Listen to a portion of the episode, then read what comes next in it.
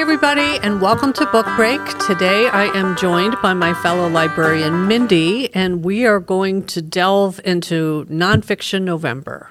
So, I, Mindy, do you read a lot of nonfiction? I know you love history and Pretty much lately, it's been exclusively nonfiction, except for the very few fiction books I've read for this podcast. okay, So, yeah, and you like certain time periods, correct? I do. It's more topic wise, too, though. It's always been about like where's the women in history. Okay, So, right now, I seem to be on a medieval kick. yeah, So, but I'm brushing up against the part where they start to run out of sources for women.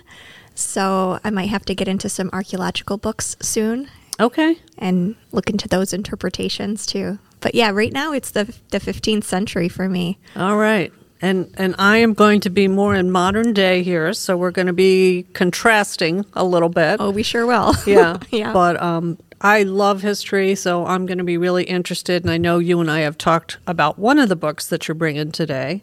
But um yeah, I will I will jump right in then. My first one was a book that I read for book club here at the library and it was called Maid Hard Work, Low Pay, and a Mother's Will to Survive by Stephanie Land. And some people may be familiar with this because I believe it's a series on Netflix right now Oh, as it? well. Um, but it was it was an interesting kind of memoir. Uh, Stephanie is 28 years old. She becomes unexpectedly pregnant, um, so she's not going to go to college like she planned. She had an abusive ex boyfriend, which she's living kind of near so he can have visitations with his daughter. And she's struggling with income, housing, and everything. And it really just brings home how many, like, if you have something bad happen in your life, like, if you don't have a support net of family and friends, you're pretty much screwed, unfortunately. Things Um, can go south very quickly. Yes, yeah. I mean, there are government programs, but unless you know how to access things, you know, you could be left in the dark as. And that's that. very time consuming too. Yes. To know the resources and, and have the wherewithal to apply to all those and follow up with everybody because Right. you know how fast bureaucracy works and Oh yeah, yeah. So um, this was interesting because she, you know, she does find a place to live. She does find some advocates within the community that help her out, but she starts working as a maid. So part of it is her stories of just how hard it is to break that cycle of poverty and eventually get an education, but also how we treat people that are kind of in the lower rungs of our society. Um, and some of it was really sad, like some of the comments she would get at the grocery store when she would use her, you know, WIC checks or whatever that, oh, I paid for that, you know, and some of the other things. Um, but it was it was interesting. She kind of annoyed me a little bit, um, just because I'm thinking, okay, you're 28 years old, you know, this is not like you're 18. So I would have liked to have seen some reflection on her own life choices and how she got to this situation. And her mother lived like overseas with someone, you know, she had married someone other than Stephanie's father and had moved on. So they were not supportive, but it was sad to me that you have a parent that has money that is not helping in any way. Um, that was it was just really frustrating and and not everybody's parents or family are supportive but um she is writing another book because she it does end on a positive note like she does end up going to college. And the next book that she's writing is called class. So i think it's going to be her journey. Like she she wanted to go to a college in montana i believe. Um, she was on the like pacific west coast somewhere. I think state of Washington or Oregon or somewhere. I can't remember exactly right now, but um, was she still experiencing the housing crisis too with the oh the high well, prices and, right. yeah yeah, because you know so many investors are buying properties that Mm-hmm. it's making it almost impossible for regular people to buy houses or Mm-hmm. any kind of affordable houses, particularly for someone that is looking for a first time home. Mm-hmm. I think, Sean, didn't you go through that too with like trying to buy a house and you constantly get outbid or. That's a whole separate podcast. yeah. to No, be it- continued. I mean, yeah, it's. I think it's affecting so many people. yeah, even Well- renting. I mean, I hear stories about how difficult it is to find affordable places to rent. Too. Right. So I this book was a, a pretty quick read. Um, I think it does bring up a lot of things, even though you may not agree with all of her decisions, because some of her decisions, in my mind, were a bit questionable. But it still is very eye opening as to what it would take if you ran upon some extreme bad luck, or you know, you know, for someone of this age. So Well, I hope that reaches a wide variety of audiences, and maybe some people will look at their own perspective a little bit differently. right, How or they even treat the other perspective people. of how you treat other people. How you treat other people. Right. That may um may or may not be justified.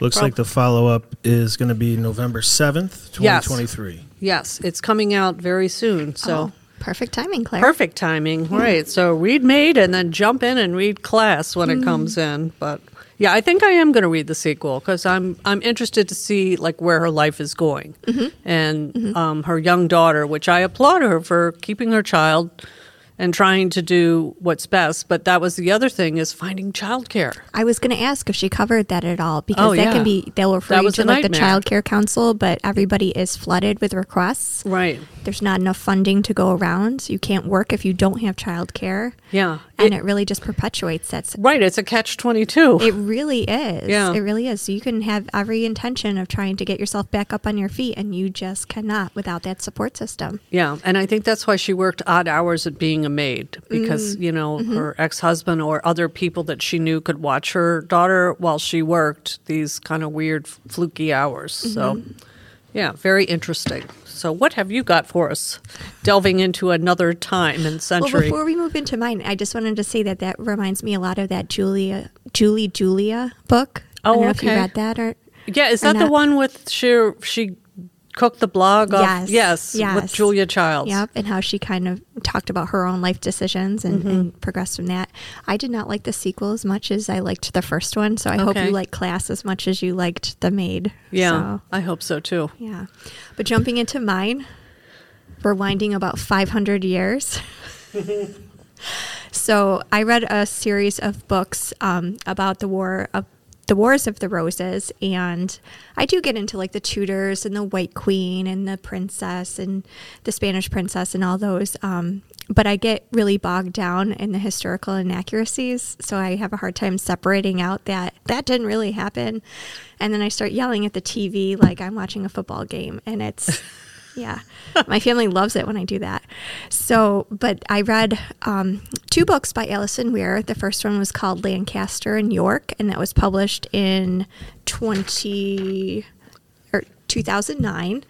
And um, so it actually starts really early in the conflict. She lays the groundwork for about a 100 years before it happens. Oh, wow. Yeah, so that was a bit difficult to follow. So, and of course, everybody's named Richard and Elizabeth, and it's really hard to keep everybody straight. And but she does a, a nice job of being consistent because I've read other historians' works where they'll refer to the person by the title that they hold at that time.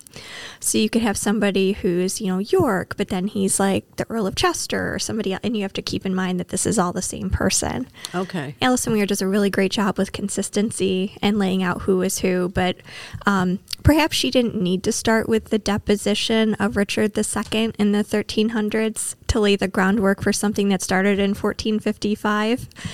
But, you know, it was helpful to have that background information, just, you know, maybe not 20 hours of it. In the in the audiobook that I read. So, but she talked about the major players. So, starting with Richard II getting deposed by Henry Bolingbroke, and that led to the Lancaster family taking over. And um, and so it was really challenging and where to begin with because everybody's so arbitrary about when these dates are for the Wars of the Roses. Some people set it for the Battle of St. Albans in 1455. She sets it with the deposition of Richard II. Okay. So, And the the roses of York are white, correct? And yes, they are. Yes. Yep. And Lancaster is red. And I actually did some notes about that because I can never keep straight when they have when they came up with that whole Wars of the Roses Mm-hmm. phraseology. So there was a scene in Shakespeare where they plucked the rose in the garden, and that was very iconic. But the Wars of the Roses actually came from Sir Walter Scott in his 1829 novel Anne of Geierstein. So is where he started talking about the Wars of the Roses. They actually called it the Cousins' War. Okay. So very, very much not as dramatic, I I would say. Yeah. So All I I remember many many well a long time ago when after I got out of college I went to England and I did like a three week tour and I was in York and the Queen was visiting York and I was watching the you know TV news that night and a child gave her a bouquet of red roses and she was like what red roses from York you know she was you know acted like she was stunned so Nice, I figured nice. that was not not a popular, you know, or not the appropriate thing or typical thing. probably not. Yeah. Yeah. Yeah.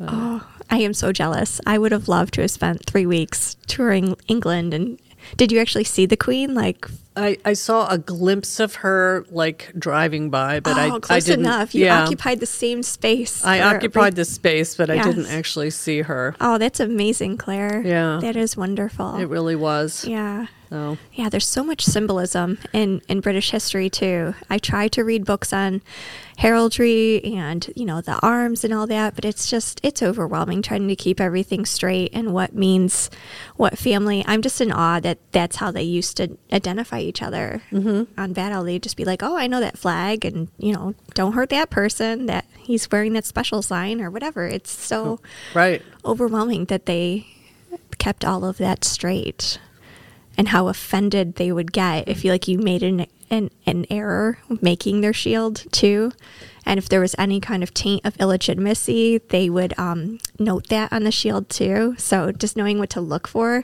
Oh. is really fascinating Calling you out on your Oh. family lineage on Yeah, your with a- shield. with a, good old slash on, on your shield or or something along those lines but yeah there was a way to um, to identify whether or not it was an illegitimate line Oh my gosh. yeah Anyone watch Knight's Tale? Yeah, with, with Heath Ledger. With Yep. I loved Yeah. that movie. Oh, that was good. He was a great actor. Yeah, that was that was. I'm sure that wasn't like a hundred, you know, accurate or whatever, but it was very fun. and kind of set during that time period. nice. But Yeah, yeah. So I highly recommend Lancaster and York. Not a big fan of how they portrayed um, Elizabeth Woodville, who is the commoner who married Edward IV. Okay. They described her as avaricious, greedy, glacial beauty, and and um, just ruthless. And I don't really know about that part of it, but there is a, a nice legend that she um, came across Edward IV seated under the Queen's Oak in England with her two young sons, and she begged him to restore her deceased husband's property because he fought for the wrong side and she lost everything. And um, sources say that that didn't really happen. Um, but she um, she did meet him at some point. She did convince him to marry her and um, and not pursue an unmarried relationship. So um, she became Queen of England, and she brought her very large family with her, and that was not a popular move nobody really wanted to marry into the Woodville clan, but there was like 13 kids. Oh my goodness. Yeah, everybody had a Woodville spouse. So, yeah, fascinating book. There's so much detail in here. wow, I will have to read some of that. That sounds interesting. It was. So we're going to jump next. forward again, um, and this time I I think almost everybody would know this person, even if they're not avid basketball fans. But this book is LeBron, and it was by Jeff Benedict, I think. But um, this was really fascinating to me because it really starts with LeBron's story as a child, and when you realize the background where he came from, it's mind blowing to see where he is right now. Um, LeBron's mother had him when she was 16 years old. They lived a very transient lifestyle. Um, I think when he was in fourth grade, they said he missed close to 100 days of school Wow. so his mom was finally desperate enough. He started playing different sports, and one of his coaches recognized his natural talent oh. and offered to let him live with he and his family. And his mom didn't really want to give him up mm-hmm. because they would be on people's couches, and I believe her own mother died, so her mm-hmm. family support system started to go awry. Mm. But um, she did let him go, and that was the stabilizing force to let him really start his life. So the the thing that blew my mind is when he got to high school. He was in high school and he was on the cover of Sports Illustrated. And that's a pretty iconic cover if you've ever seen it with him. Um, but his high school team was outfitted by Adidas. He went to a Catholic high school in Akron, Ohio. Um, he started winning every accolade possible, and he was drafted right out of high school into the NBA. So here you have this 18 year old kid who is trying to decide between Nike, Adidas, um, different shoe companies, apparel companies. I mean, and they're flying him and his mother and trying to get them to do stuff and make the decisions. So I really give him a lot of credit for not losing his head and totally like wasting and blowing everything. Um, and he did have like this group of friends from high school that he kept with him throughout his life. Like he would pick certain people and just kind of keep them close to him. Um, like his wife was his high school sweetheart. So, you know, um, and he has three children.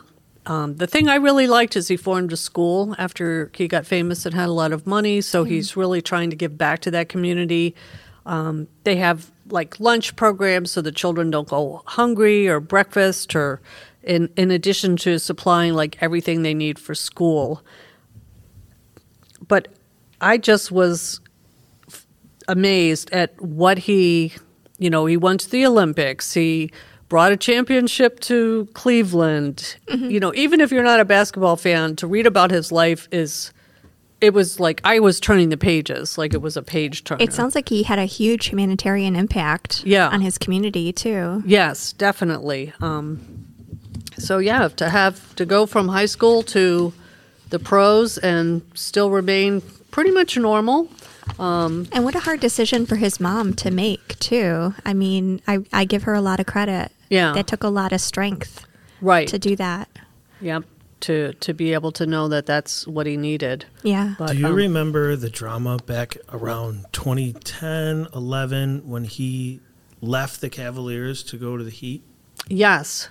And how, like, you would have thought the president was being impeached, Right. you know? Well, and the he almost received like death threats Yes. and everything from people. I mean, the blowback from that decision. Was it considered a step down in his career? Well, he's from Cleveland. He's from Akron, so that was a big, you know, it was it, it felt like a betrayal to oh, those. and they took it personally. Oh, very, yeah, yeah. Huh. It was such a big deal, and I remember being on tour at the time. After all enough. he did for the community too, they didn't stand by him.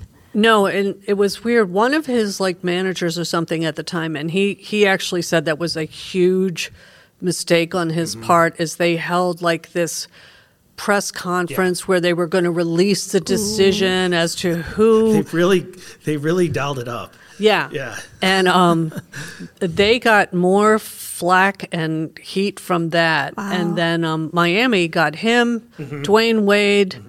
Who was the other guy? At the Iverson? time- yeah, maybe I can't. Re- I don't know. But off the top anyway, they head, got but like three superstars, Yeah. and then they won like several. they won three yeah, three championships. Yeah. Wow. or two at least, and yeah, Um, yeah. then he went back to Cleveland. Right. He went back to Cleveland. How was he and received? then he won. Oh, they They- they were happy, and he won them a championship. They- So they finally won a national championship in Cleveland. That is one thing I'm so angry about. Is my son went to school in Cleveland, and I really wanted to go to see LeBron play, Yeah. and uh, uh, well, Just never happened. it did not happen. Lucky. So, and now he's in Los Angeles, still playing. Yeah, he's 38. Yeah, 38 years old. How long do basketball players usually play? Until the ACL says no more. Pre- pretty much. Yeah, pretty much. So kind of similar. To I think he was. till They said gives that he was hoping to play with his son, so we will see if that really happens. Yeah, His- Bronny. yeah, his one son is in He's an All American also. right Yeah. college in California. But can you imagine the pressure of being LeBron's son? I don't. I don't know if I could do that. I hope he's doing it because he wants to do it. Yeah. Right. Yeah. I guess it's all on how you frame it. Yeah. Yeah. But um, yeah, and he, you know, isn't afraid to. You know, he does do some things politically, but I think he's very careful about picking mm-hmm. and choosing what his causes are. Mm-hmm. So, yeah, very interesting book. Even if you're not a hundred percent sports fan, I I feel like he's one of the iconic people of probably the last fifty years. So, mm-hmm. but um, yeah, LeBron. Well, he definitely sounds like a, a good mentor for kids to look up to. Yeah, Yeah. I hope. I hope they don't dig up anything on him. Let's hope not. One but, never yeah, knows. But indeed. Well, this podcast will get a whole lot more interesting if they do. yes, this is true. So, what is your next book, Mindy? Oh, my next book was published in 20 or sorry, yeah, 2014. It's Elizabeth of York. So continuing with my Wars of the Roses theme. Um, so it, it focuses on Elizabeth, who is the daughter, the firstborn daughter of Edward IV and Elizabeth Woodville, and she was the older sister of the princes in the Tower. Oh, Um, yes. So um, that unfortunate, really sad, tragic mystery, whatever happened, they never really uncovered anything definitive. I guess Henry VII and Richard III never really said anything about what happened to them. And there was a bunch of pretenders and impersonators after. So there really, because there was no body, there was no crime. So they, um, they couldn't definitively prove that the princes were dead or not. But they took Elizabeth of York. They made her legitimate again because they had made her illegitimate for Richard III to get on the throne. So Elizabeth of York is now legitimate. She can marry Henry VII. She does that after the Battle of Bosworth. Um, he makes sure to get crowned first, and he makes sure to predate his reign before the Battle of Bosworth. So everybody who fought against him were traitors, and he could benevolently forgive everybody. And um, she has to put up with his overbearing mother, Margaret Beaufort, who is how Henry inherited the crown. She was um, a descendant of John of Gaunt through um, his marriage with Catherine Swynford. And um, that was also an illegitimate line. They were supposed to never inherit the throne, but they did some kind of legal magic and um, and they could inherit the throne again.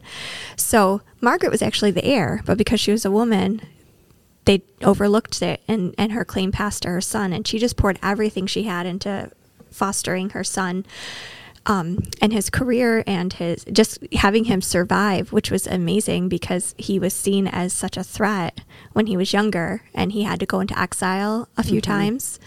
And um, I think it's remarkable that he even survived childhood because she was only 13 when he was born. oh dear. So, and he was a posthumous son for Edmund Tudor. So, um, so she, and that was her only child was Henry Tudor, and he lived in France for a number of years. And Is that Henry VIII's father? yes, Okay.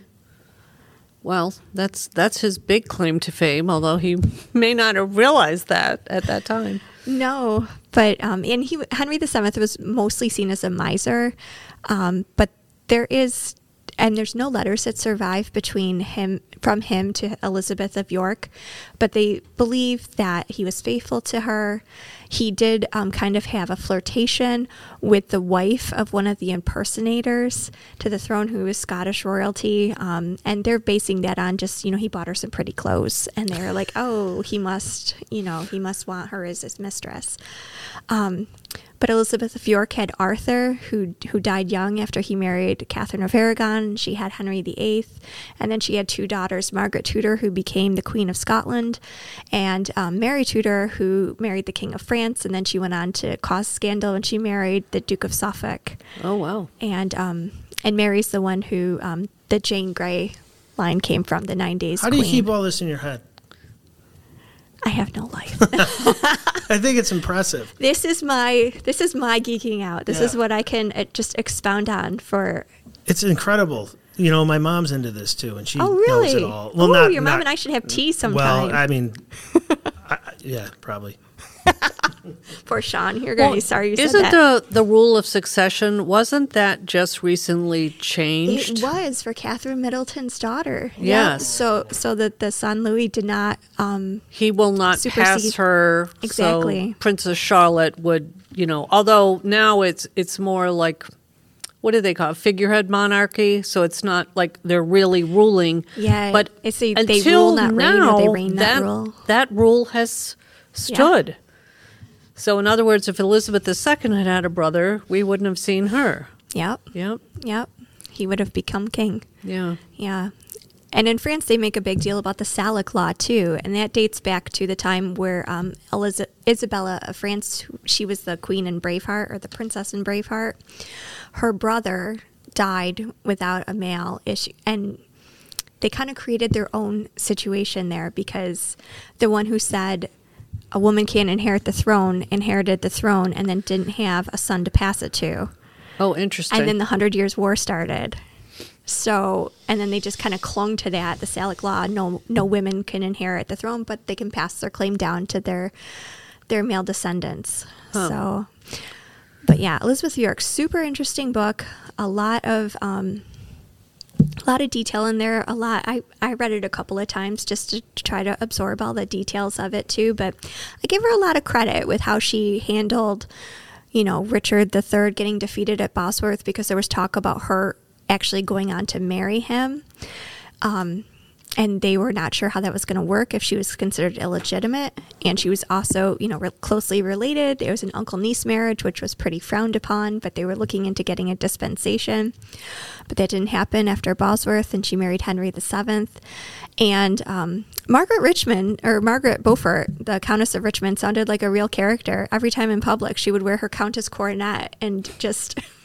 she signed herself Margaret R. and kind of insinuating Margaret Regina okay. but she said it was Margaret Richmond, and you know she was really um, playing the part of the Queen Dowager. While there was an actual Queen Dowager at court, and and the Queen Dowager Elizabeth Woodville ended up um, going to an abbey in Bermondsey, so because Henry VII wanted her income to go Oh. to support his wife. Okay. So This is Alison Weir also? yes, Okay.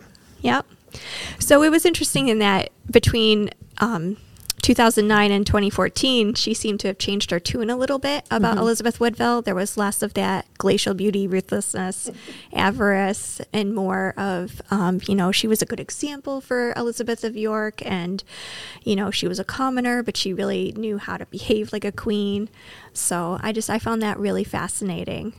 Now, have you read any of the companion fiction novels that Alison Weir has written? I like, tried, but my memory is so because I found that I would absorb the fiction details and think they were real, and I had a really hard time separating them out. So I was like, I, I can't. 'cause had to I'm put blo- those down. I did, because I don't want to be like expounding, especially if like I'm t- I'm talking to like on a podcast and I start saying something that I think is true, and I read it in a novel, and Right. Yeah. that You're would be on record. embarrassing. Yeah. Yeah. I'll have to walk that back. so yeah, Elizabeth of York by Alison Weir. Well, that sounds very interesting. I know she has written a lot of um, of books, and she does she just go strictly in sequence? Like, no. She started with The Princess in the Tower, and then she was like, huh, I should write a prequel. And she wrote Lancaster and Okay. York. And then she's like, well, there's a lot of sources on Elizabeth of York, and we really should explore her some more. Okay. So, So she Yeah. just started, and it just went from there. Okay. My last one is These Precious Days by Ann Patchett, and it is a book of essays. Um, essays are the nonfiction equivalent of short stories. So if you're the kind of person that likes to pick up, read a little story, put it down, I recommend this. Her essays are probably one of the best I've read, and they're very personal, and you might know some of the people that she's talking about. One, her own family is very interesting. Um, Ann Patchett is prolific fiction author, has a bookstore in Nashville, which I visited recently Oh, and absolutely loved. But um, she talks a lot about her choice to remain childless, even though she's married. And it's amazing how many people will continue to ask you about that, even even though you know it's not their business. So that was a very interesting essay. But the one that really summed up the book is she met Tom Hanks. He actually narrated one of her audiobooks. Oh, cool. And his assistant, and she became close to the assistant. And during the right before the pandemic, the assistant became ill, and Ann Patchett, you know, she was supposed to be visiting a hospital there in Nashville, and she said, "Why don't you just come and stay with us?" Wow. Which was great. And then the pandemic happened, They stayed for a while. so she was there for a while. Wow. Um, and this friendship kind of expanded, and she talks about having to deal with the illness at that time, like she had cancer, and how their friendship developed. And it was really, at, at times, it was so funny, and other times you were almost ready to cry. But um, I would highly recommend this book. Another um, one of her good friends is Kate DiCamillo, who wrote a lot of children's books. So there's an essay about her. Uh, Eudora Welty, who wrote a lot of short stories. So um, this was just really, really cool. Oh, and about her three different fathers. So, um, and there's a picture of them if you read the print book, like a picture of her with her three fathers taken at a wedding. So, Was this a fairly quick read or? Yeah, but it's a read that I kind of savored. And if you listen to the audio, which is available on Hoopla, she reads it herself, and she has a wonderful love voice. when they do that. Yes. Yeah. So um, I highly recommend the audio version. But this was one of the most popular choices of my book club Nice. this past year, and we haven't really typically read essays. So, Mm. yeah, I'll have to check that out. right. I recommend it. It's on our favorite bookshelf too. Like Oh, very you know good. the ones that patrons write what they put or think about. So, our thumbs up shelf, I guess you could All say. right. Good choice, Claire. Yeah. So, what's your last one, Mindy? Last one's called The King's Grave. It was recently republished as The Lost King and made into a movie.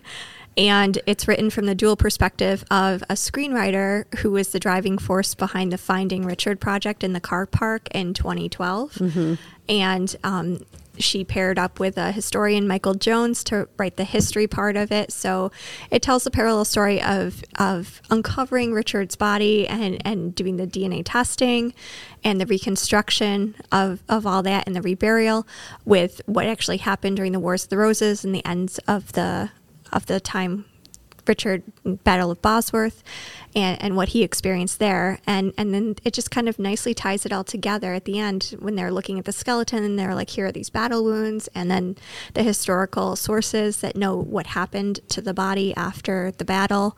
So it was it was very interesting. Um, I I'm really fascinated by the passion that Philippa Langley had for this project and that she was really the driving force behind it. And to take on all these um, councils and laws and you know university archaeology departments and and really fight. And she talks about having to mortgage her house possibly to help raise funds for this. And she formed the scottish branch of the richard iii society. And um, just you know that kind of no grass grew under her feet. She was just a force That was the one thing I really enjoyed in that movie is when she was going to the Richard III Society. Mm-hmm. You know, they were some quirky folks. Yes, there's a documentary too, and it um, and it shows them being Zoom interviewed about it when they were um, talking about whether or not he had scoliosis, and they were all like, "How do you get armor on over that?" And I'm like, "Well, how would you know? Like, what are your qualifications?" Um, and then they actually brought out somebody who had scoliosis and a similar curvature to the spine as Richard III, and they put armor on this guy and was like, "See, you can do it." Um, but they said that how his his spine was curved though it wouldn't have been very visible under his clothes. Padded doublet would have hit it. Um, but he would have been in a lot of pain all his life. So i thought that was a really interesting thing to bring up just the psychological um, aspect of, of what he dealt with day in and day out and, and what he went on to to do and contemporary sources say that he was a successful king um, and and he was called beloved right after the battle of bosworth so there was a positive view of it until you know the, the tudor propaganda took over and shakespeare and and and it didn't look so good for him after that No, no, the Shakespeare play Yes. really, I think, ruined his reputation. And then did you with Laurence Olivier too? Oh, that was so over the top when I watched that. Yeah. I was just yeah. Yeah. Yeah, just no. so, but yeah, I, I liked The King's Grave a lot. It was a really um, readable book, and and it had a lot of good sources in it, and yeah, and um, can't really say that I'm a fan of the movie, but I respect other people who like it, and you know, I'm glad that That's are- one where I read, I saw the movie, Ah, and I haven't read the book, but I want to read the book. and I did the other. Yeah. Yeah, that's hard. I always have a hard time reading the book first and then seeing the movie and liking the movie after that. Right. Yeah, Yeah. yeah. So, All right. well, thank you for joining me today, Mindy. Thank you for listening to me go on about history. Yes, delving into our nonfiction. So hopefully, we talked about some books that will be interesting for you, and we will see you next time. Thank you. Book Break is a production of the Greece Public Library, made possible through the support of the Friends of the Greece Public Library. Theme music composed and performed by Sean Greif.